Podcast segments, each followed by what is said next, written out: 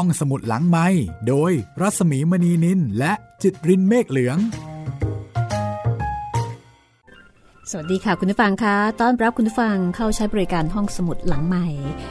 ทวนความเดิมกันสักนิดนะคะ พระเจ้าอยู่หัวรัชกาลที่ 7 ประกาศสละราชสมบัติ พระโอรสของเจ้าฟ้ามหิดลอดุลยเดช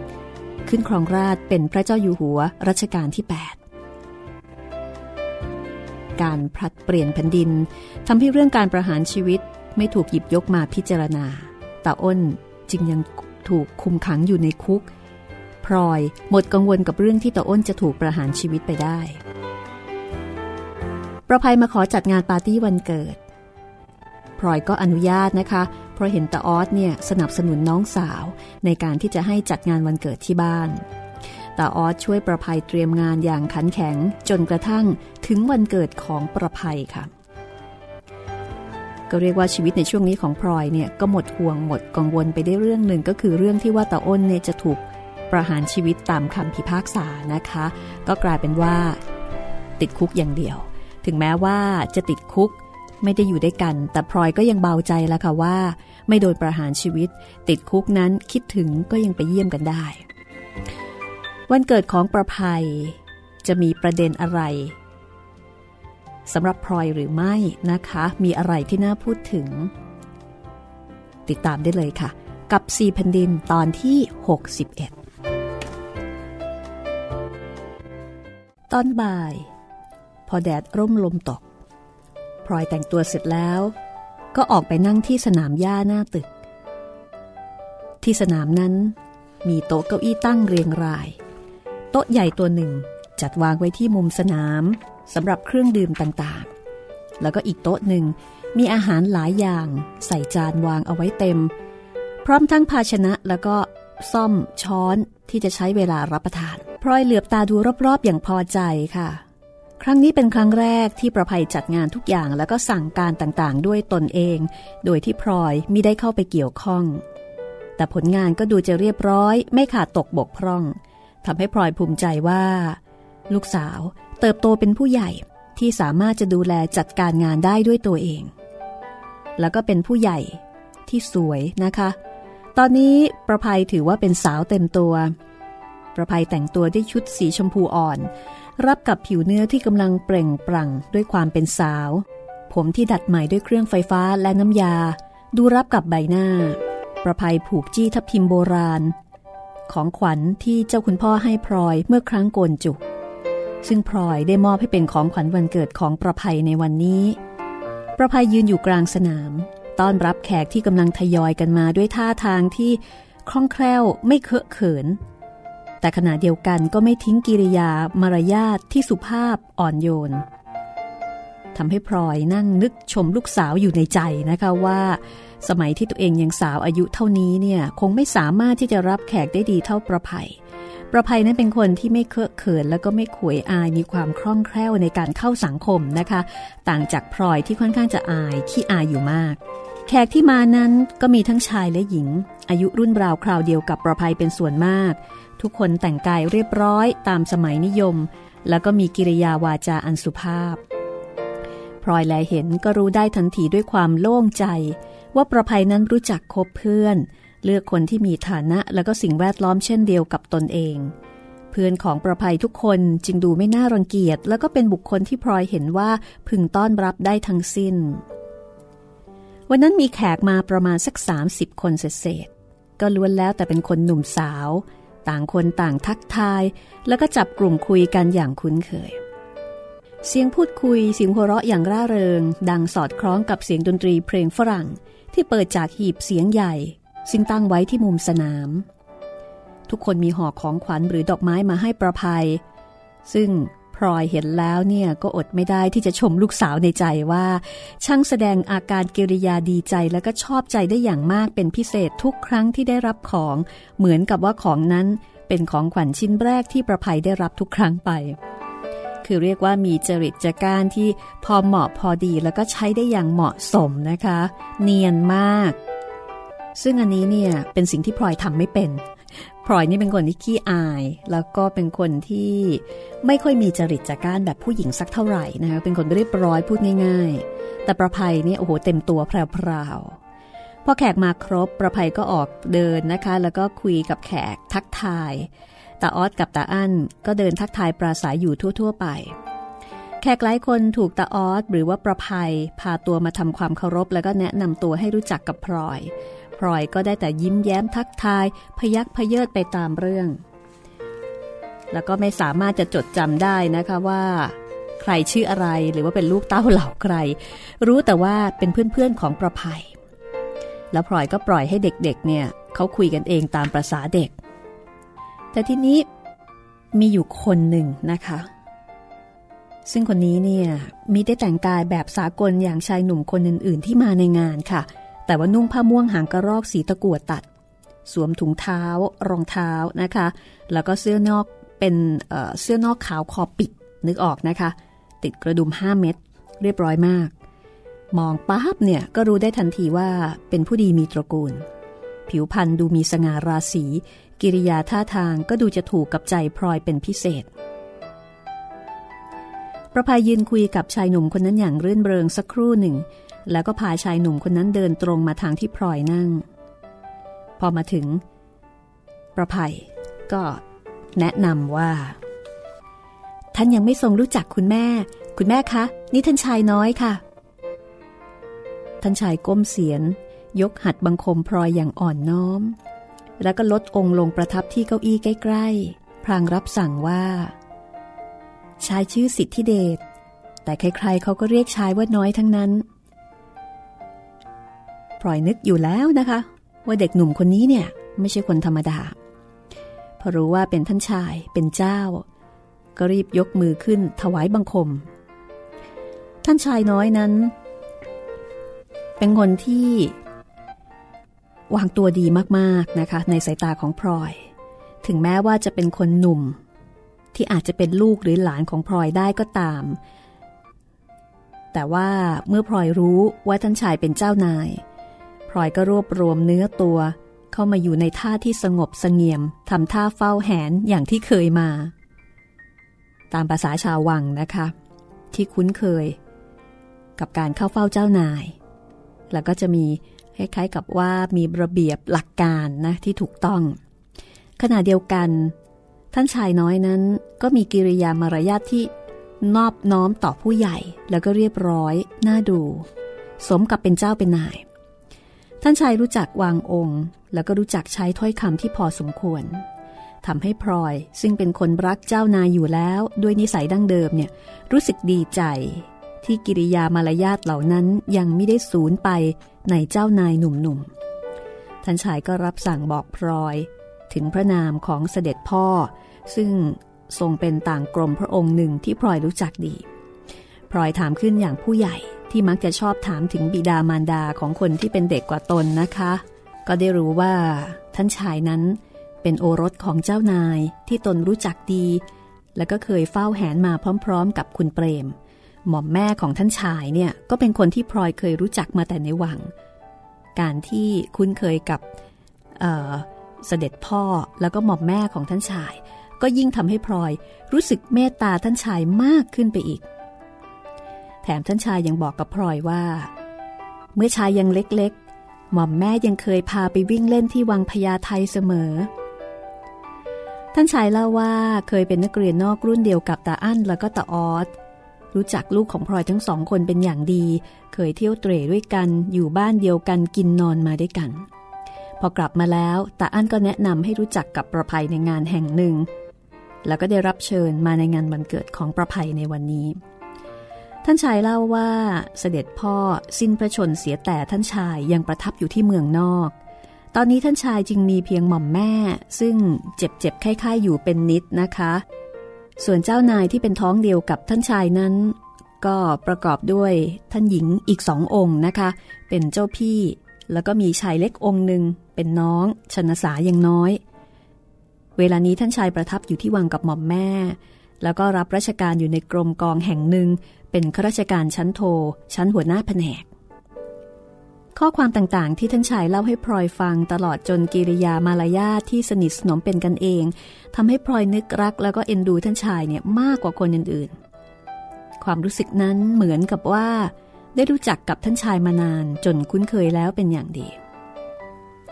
ท่านชายเสด็จมาวันนี้ก็ดีแล้ว วันหลังขอเชิญเสด็จมาที่นี่อีก ออดกับหม่อมฉันอยู่บ้านเสมอ อันก็ต้องไปทำงาน ประภัยเขาก็อยู่บ้างไม่อยู่บ้าง แต่บางทีท่านชายจะไม่โปรดคุยกับคนแก่อย่างหม่อมฉันก็ไม่รู้ ท่านชายทรงพระสวนก่อนจะรับสั่งว่า คุณหญิงยังไม่เห็นแก่เท่าไหร่เลย แต่ถึงอย่างไร ชายก็ชอบคุยกับคนแก่อยู่แล้ว เห็นจะเป็นเพราะว่าชายอยู่กับคนแก่มาตั้งแต่เด็ก สักพักตาออดก็เดินเข้ามาหา คุณแม่เอาท่านน้อยมาเก็บไว้ที่นี่เอง ท่านน้อย ถ้าจะยังไม่ได้หวยอะไรกระมัง เด็ดไปที่โต๊ะโน้นก่อนดีกว่า ขืนทิ้งไว้นาน เดี๋ยวจะหมด เพื่อนๆยายประภัยกินกันเรากับอะไรดี ตายละ จริง ๆ แหละ แม่ก็ลืมไป ท่านชายเด็ดไปหวยเสียก่อนเถอะมั้งคะ หม่อมฉันก็ชวนท่านชายคุยเสียนานจนเผลอตัวไป ท่านชายลุกขึ้นช้าๆ พรางก้มองค์ลงถามพลอยว่า คุณหญิงจะรับประทานอะไรบ้างไหมชายจะตักมาให้ โอ้โหพลอยก็ปลื้มมาก รู้สึกเหมือนกับมีใครเอาน้ำเย็นมาลูบในหัวใจ คือถึงพลอยจะอายุมากแล้ว แต่พลอยก็ยังมีจิตใจของผู้หญิงอยู่ครบบริบูรณ์ ชอบให้คนเอาใจใส่ ชอบให้คนปรนิบัติเอาใจเล็กๆ น้อยๆ เมื่อตอนเป็นสาว ก็หาความเอาใจใส่ แล้วก็การเอาใจจากคู่รักหรือสามี เมื่อพ้นอายุ วัยหนุ่มสาวไปแล้ว ก็ชอบให้ลูกหลานหรือว่าคนที่เป็นเด็กกว่าเนี่ยมาปรนิบัติเอาใจพลอยยิ้ม มองท่านชายอย่างปลื้มนะคะ ไม่เป็นไรหรอกมังคะ ท่านชายเหวยก่อนเถิด หม่อมฉันเองเมื่อไหร่ก็ได้ ท่านชายก็เดินตามตาออสหายไปครู่หนึ่ง แต่แล้วก็กลับมาที่พลอยอีก พร้อมทั้ง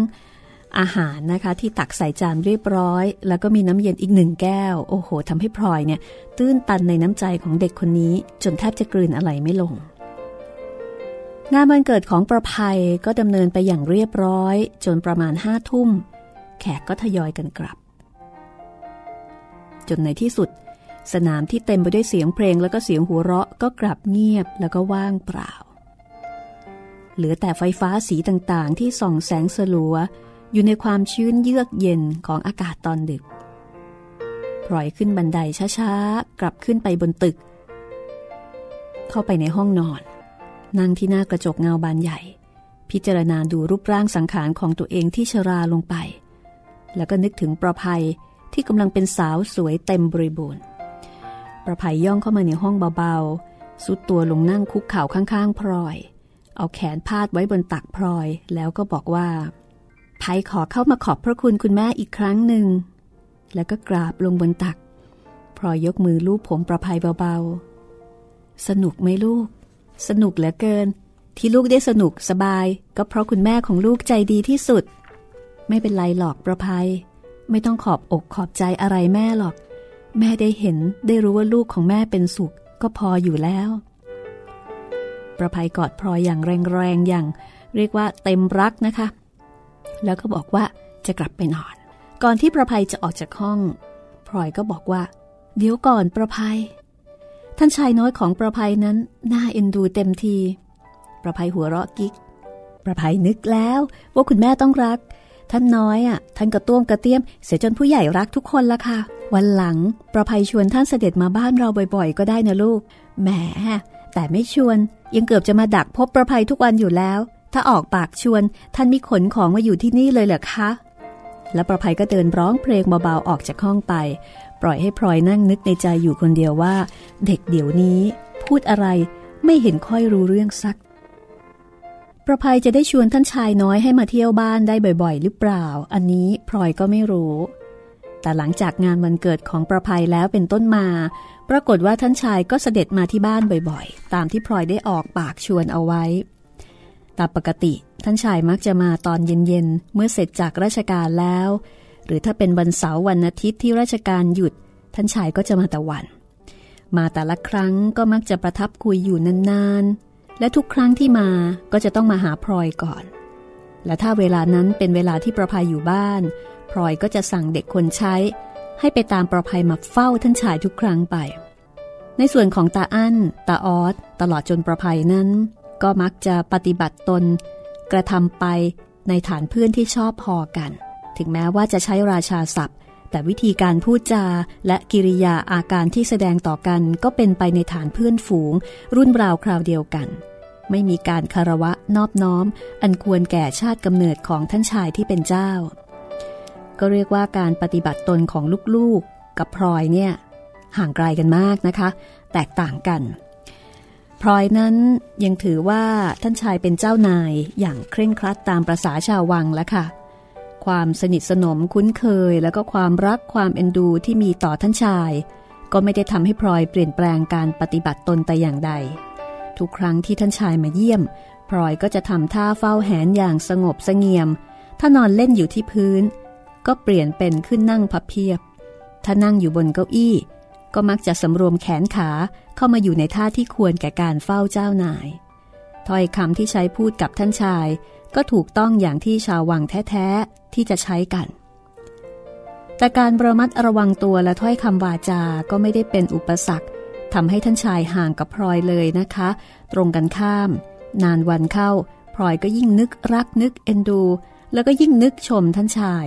ว่าเป็นเจ้านายได้จริงสมชาติกำเนิด เพราะว่าอาการกิริยาของพลอยที่เต็มไปด้วยความเคารพนอบน้อมนั้น ไม่ได้ทำให้ท่านชายต้องเก้อเขินขวยอาย อย่างที่เด็กหนุ่มๆบางคนอาจจะเป็น แล้วก็ไม่ได้ทำให้ท่านชายเนี่ยวางท่าภาคภูมิ หรือว่าถือโอกาสเอาการคารวะนอบน้อมนั้น เป็นเหตุที่ให้เห็นไปว่าพลอยเป็นคนที่อยู่ในฐานะต่ำกว่าตน ท่านชายกลับถือเอากิริยาของพลอยเนี่ยเป็นของธรรมดาที่สุด แล้วก็แสดงความนอบน้อม ในฐานที่พลอยเป็นผู้ใหญ่ พบกันทีไร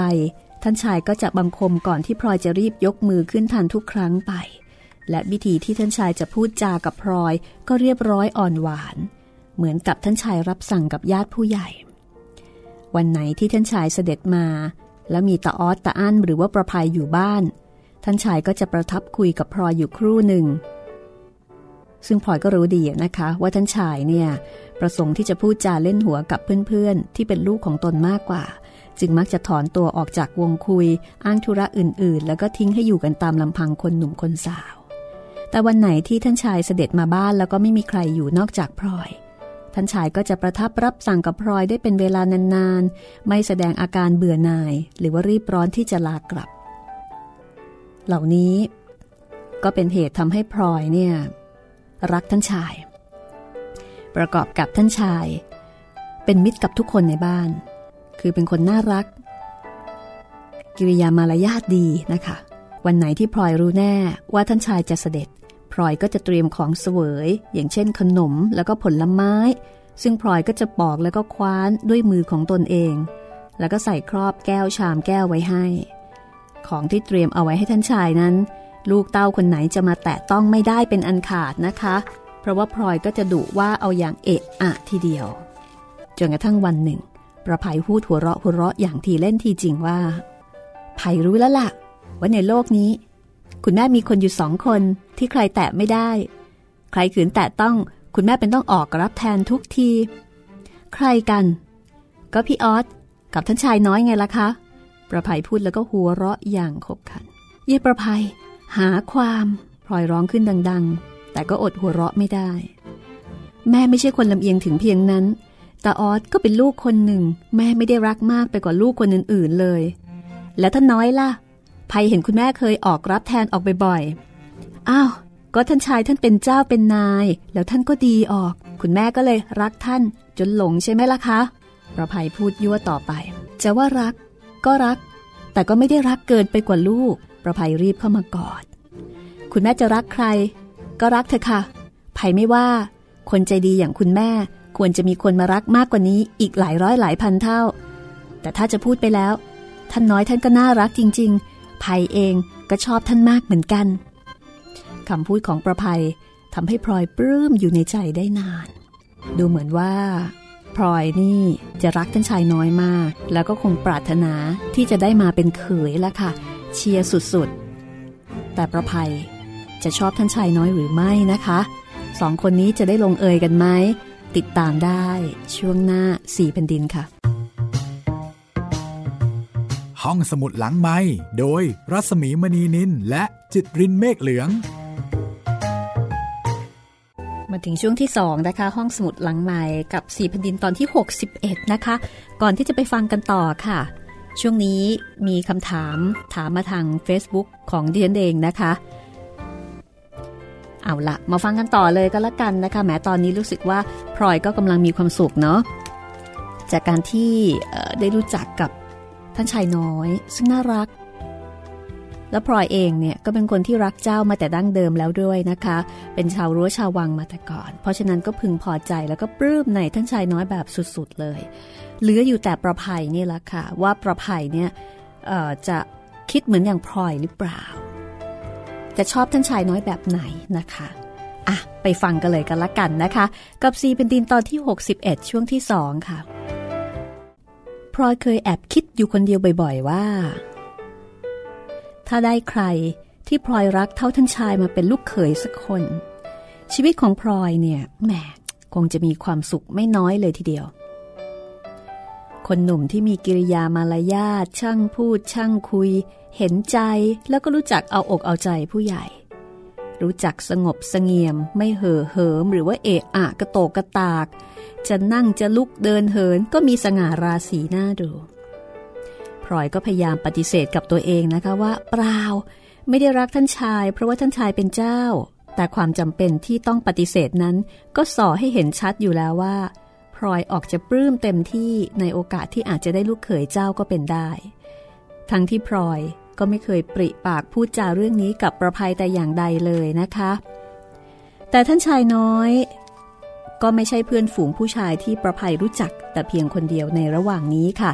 ตามประษาสวยเลือกได้ แล้วก็เป็นคนที่มั่นอกมั่นใจในตัวเองอย่างสุดๆ แบบประภัยนั้น มีหนุ่มๆมาเข้าคิวนะคะ ขายขนมจีบอยู่เพียบเลย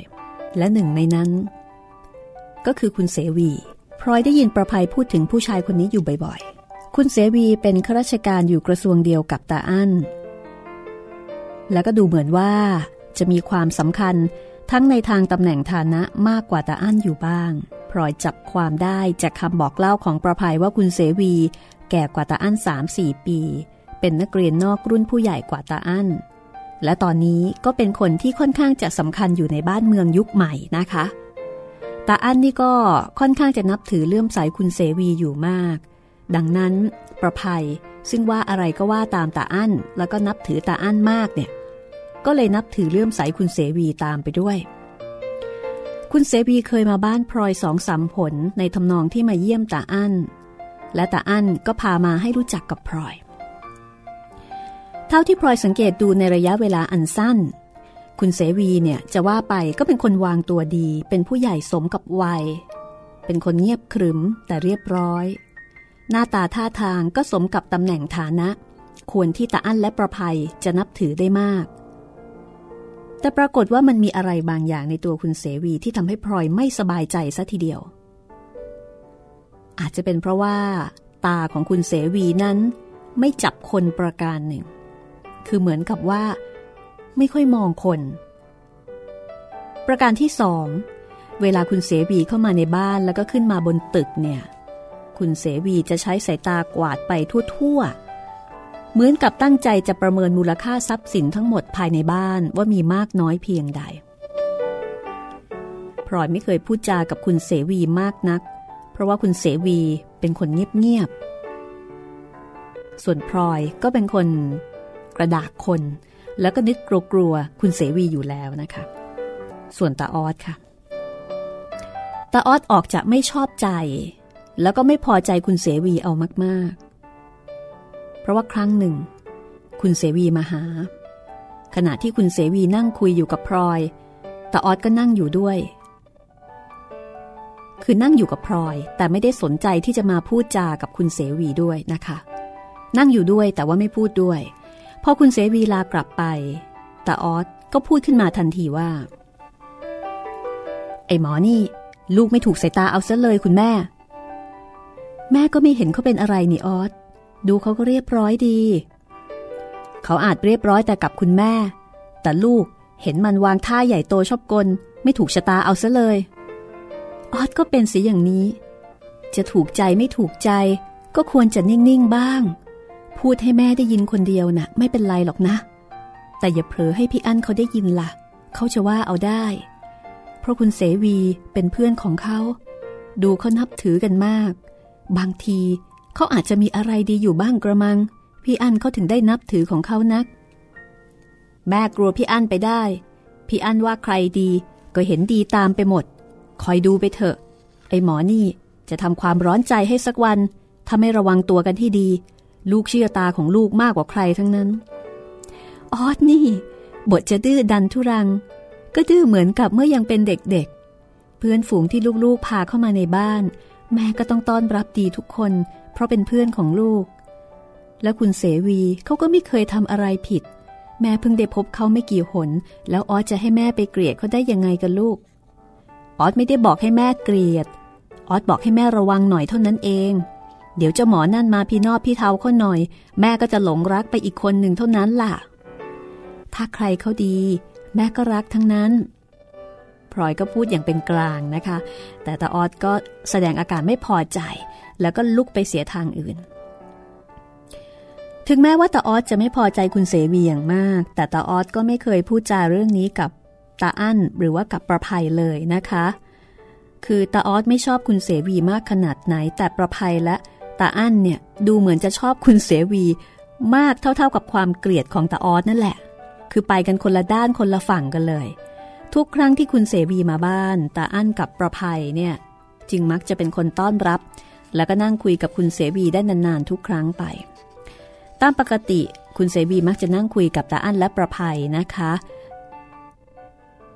คือนั่งคุยกับตาอั้นโดยที่ประภัยเนี่ยร่วมวงด้วย แต่เป็นคนฟัง แล้วประภัยก็จะนั่งมองคุณเสวีอย่างเลื่อมใส เมื่อคุณเสวีกลับไป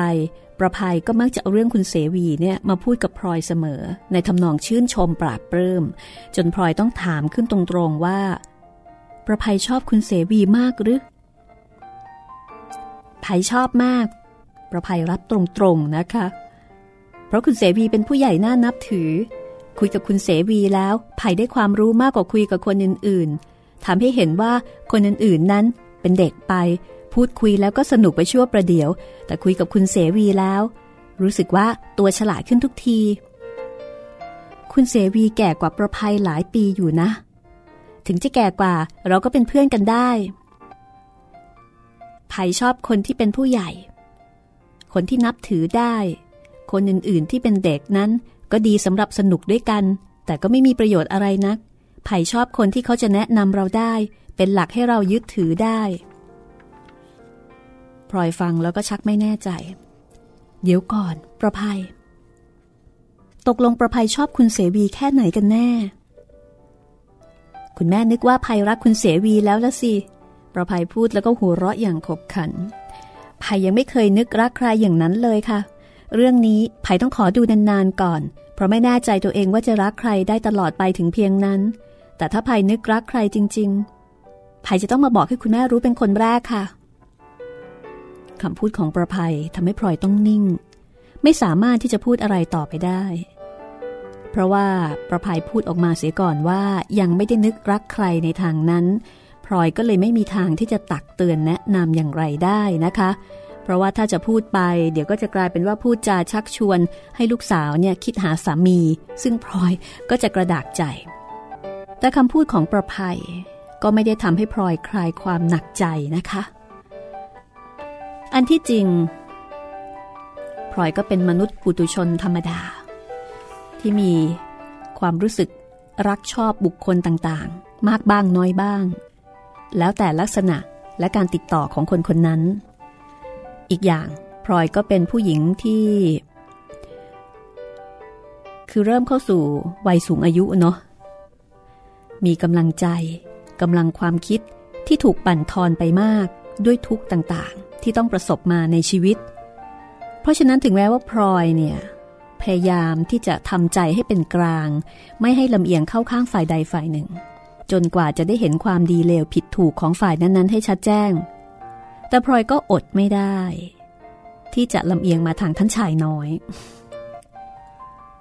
คือระหว่างท่านชายน้อยกับคุณเสวีเนี่ย แน่นอนว่าพลอย ลำเอียงมาทางท่านชายน้อยนะคะ ด้วยความรู้สึกตรงไปตรงมาว่า รักท่านชายน้อยมากกว่า เพราะว่าอายุแล้วก็หน้าตา สมกับประภัย อันนี้คือด้วยเหตุและผล แต่ถ้าเอากันจริง ๆ แล้วเนี่ย ลึกๆพลอยก็มีความต้องการที่ไม่มีใครอธิบายได้ นอกจากตัวพลอยเอง นั่นก็คือความต้องการอยากได้ลูกเขยเป็นเจ้า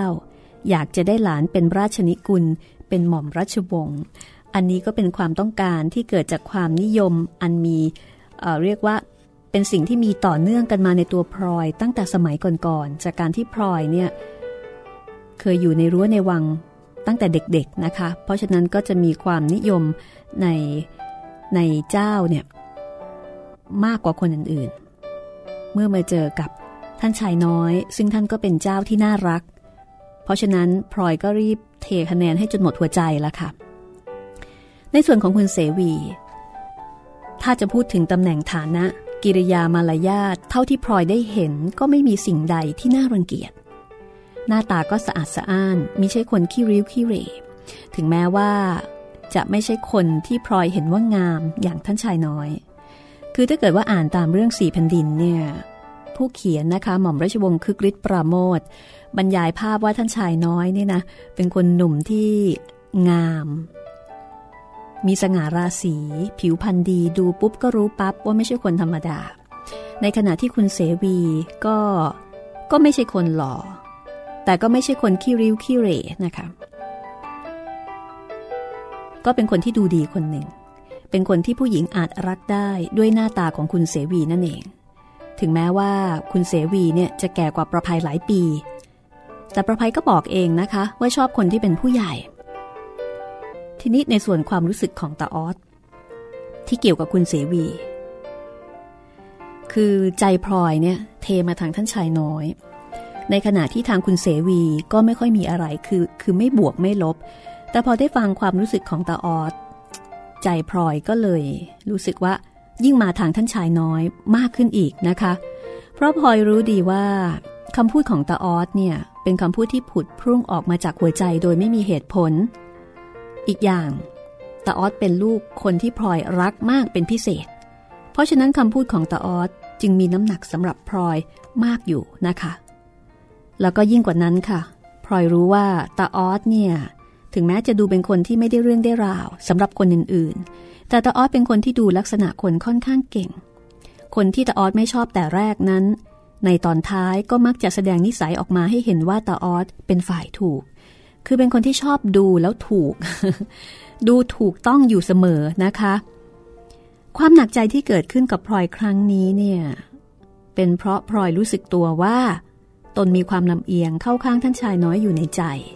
พลอยมีความเห็นมาแต่ดั้งเดิมว่า เรื่องการมีเย่าเรือนของลูกๆเนี่ยเป็นเรื่องของแต่ละคนโดยเฉพาะนะคะ คนอื่นไม่มีสิทธิ์เข้าไปเกี่ยวข้อง ถึงแม้ว่าการแต่งงานของพลอยกับคุณเปรม ถ้าดูผิวเผิน อาจจะดูเหมือนว่าเป็นไปตามอาอานัดแล้วว่าการการจัดการของผู้ใหญ่อะแต่พลอยก็รู้อยู่แก่ใจว่าเป็นไปด้วยความสมัครใจของตนเองอยู่ไม่น้อยเหมือนกัน คือถ้าเกิดพลอยไม่ตกลงเนี่ยผู้ใหญ่ก็ไม่บังคับนะคะ แต่พลอยตกลงไงผู้ใหญ่ก็เลยจัดให้เป็นไปตามนั้น ดังนั้นพลอยจึงได้ทำใจเอาไว้แต่แรกว่า เรื่องการมีเย่ามีเรือนของลูกทุกคน พลอยจะไม่เข้าไปเกี่ยวข้องชักนำก่อน แต่จะให้ความเห็นก็ต่อเมื่อลูกคนใดคนหนึ่งมาถามแล้วก็มาขอความเห็น หรือถ้าจะใช้สิทธิ์ของความเป็นแม่ห้ามปราม ก็จะใช้ต่อเมื่อคนที่ลูกได้เลือกเป็นคู่ครองนั้น แสดงออกมาให้ปรากฏอย่างแน่ชัดว่า คนคนนี้จะไม่นำความสุขคือจะไม่ทำให้ลูกมีความสุขนะคะ ถ้าเห็นได้ชัดเช่นนั้นเนี่ยพลอยก็จะห้ามปราม แต่คุณเสวีก็ไม่เคยทำอะไรให้เป็นที่น่าตำหนิ หรือว่าควรแก่การรังเกียจ และประภัยก็ไม่เคยมาไถ่ถามขอความเห็นจากพลอย ลอยก็เลยไม่รู้จะพูดยังไงนะคะ ขณะเดียวกันค่ะพลอยก็มีความต้องการอันค่อนข้างจะเห็นแก่ตัว ในเรื่องอยากได้ท่านชายน้อยมาเป็นเขย ความรู้สึกในใจที่ขัดต่อหลักที่ตั้งใจจะยึดเหนี่ยวนั้น ก็เป็นเรื่องที่ก่อความหนักใจให้กับพลอยได้มากพลอยเฝ้าสังเกตดูอาการกิริยาของประภัยที่แสดงต่อหน้าคนทั้งสอง ด้วยความหวังแล้วหวังอีกว่า ประภัยอาจจะมีท่าทีหรือมีแววอะไรสักอย่างหนึ่งที่จะพิสูจน์ให้พลอยเห็นว่าชอบท่านชายน้อยมากกว่าคุณเสวี บางครั้ง การกระทำของประภัยบางอย่าง ก็ทำให้พลอยดีใจและก็โล่งใจ เป็นต้นว่า ในบางวันที่พลอยรู้ว่าท่านชายน้อยจะเสด็จมาหาในตอนบ่ายพลอยนั่งปอกผลไม้เตรียมไว้ให้ ซึ่งพลอยเรียกว่าเอาไว้ตั้งเครื่องท่านชาย ประภัยก็มักจะมานั่งอยู่ด้วย ช่วยปอกผลไม้แล้วก็ช่วยจัด แล้วก็พูดคุยถึงท่านชายน้อย ด้วยถ้อยคำที่สอให้เห็นว่า ประภัยเองก็นึกเอ็นดูท่านชายอยู่มาก บางครั้งประภัยก็บอกให้พลอยรู้ว่า ท่านชายโปรดเสวยอะไรไม่โปรดอะไร และเมื่อท่านชายมาถึง ประภัยก็จะต้อนรับด้วยอาการที่รื่นเริง เบิกบาน ดีใจที่ได้พบกับท่านชาย แล้วก็พูดจาเล่นหัวกับท่านชายอย่างสนิทสนม การกระทำของประภัยเช่นนี้ก็ทำให้พลอยสบายใจได้มาก แล้วก็แอบมีความหวัง ว่าประภัยเนี่ยจะรับไมตรีของท่านชายน้อยจะชอบท่านชายน้อยนะคะ แต่ความสบายใจ และความหวังอันเร้นลับของพลอย ก็จะหมดไปทุกครั้ง เมื่อคุณเสวีมาที่บ้าน เพราะว่าเมื่อก่อนถึงเวลาคุณเสวีจะมา ถ้าประภัยรู้ล่วงหน้า ประภัยก็มักจะแต่งตัวให้เรียบร้อย สวยงามเป็นพิเศษ และพอคุณเสวีมาถึง ประภัยก็มักจะมาอยู่ใกล้ ๆ ไม่ยอมห่างคอยฟังคำพูดของคุณเสวีด้วยความเลื่อมใสที่เห็นได้ชัด แล้วก็จะนั่งอยู่อย่างนั้นจนกว่าคุณเสวีจะกลับตาออสนี่ก็รู้สึกหมั่นไส้น้องสาวมากเลยทีเดียวนะคะ บางครั้งถึงกับทำหน้าบึง้ง ไม่พูดจากับน้องสาวไปหลายๆวัน และวันหนึ่งตาออสก็อดรนทนไม่ไหว ปรารบกับพลอยขึ้นมาว่า คุณแม่ ลูกหมันไส้ยายประภัยเต็มทีแล้ว เลื่อมใสไอ้หมอนั่นจนหน่าเกลียด คุณแม่จะห้ามบ้างซะไม่ได้หรอ ออสออสก็ช่างไม่เห็นใจแม่บ้างเลย แม่จะไปห้ามเขาได้ยังไงล่ะลูก ในเมื่อเขาไม่เคยทำอะไรผิด ออสเองก็เคยบอกแม่ว่า ประภัยโตแล้วไม่ใช่เด็กๆ ถึงอย่างนั้นก็เถอะ แต่ถ้าลูกของแม่คบใครที่ไม่ดี แม่ก็ควรจะห้ามได้ เรื่องดีไม่ดีเป็นเรื่องที่ออสเห็นไปคนเดียว แม่ก็จนใจ ถ้าจะถามประภัยหรือพี่อั้นที่เขาชอบกัน เขาก็คงว่าของเขาดี แม่จะไปพูดอะไรก็ยาก เพราะเขาไม่เคยทำอะไรผิดให้แม่เห็นคำพูดของพลอย มีเหตุผลพอที่จะทำให้ตาออสเนี่ยต้องยอมจำนน แต่ถึงจะยอมจำนนต่อเหตุผลนะคะ หากตาออสก็ไม่ยอมจำนนในทางอื่นๆ และเพราะเหตุที่ตาออส ไม่ชอบคุณเสวีอย่างรุนแรงนี้เองตาออสก็เริ่มดำเนินการไปอีกทางหนึ่ง นั่นก็คือ พยายามทุกทางที่จะช่วยเหลือท่านชาย ให้มีโอกาสได้พบปะกับประภัยมากกว่าคุณเสวี มีพี่ชายอยู่สองคนคนหนึ่งชอบคุณเสวี อีกคนหนึ่งชอบท่านชาย คนไหนจะชนะ ติดตามเรื่องราวของประภัย และก็คุณเสวี ท่านชายน้อย พลอยและคนอื่นๆได้นะคะ กับสี่แผ่นดินตอนหน้าตอนที่ 62 ค่ะ วันนี้หมดเวลาแล้วลาคุณผู้ฟังไปก่อน สวัสดีค่ะ ห้องสมุดหลังไม้โดยรัศมีมณีนินและจิตรินเมฆเหลือง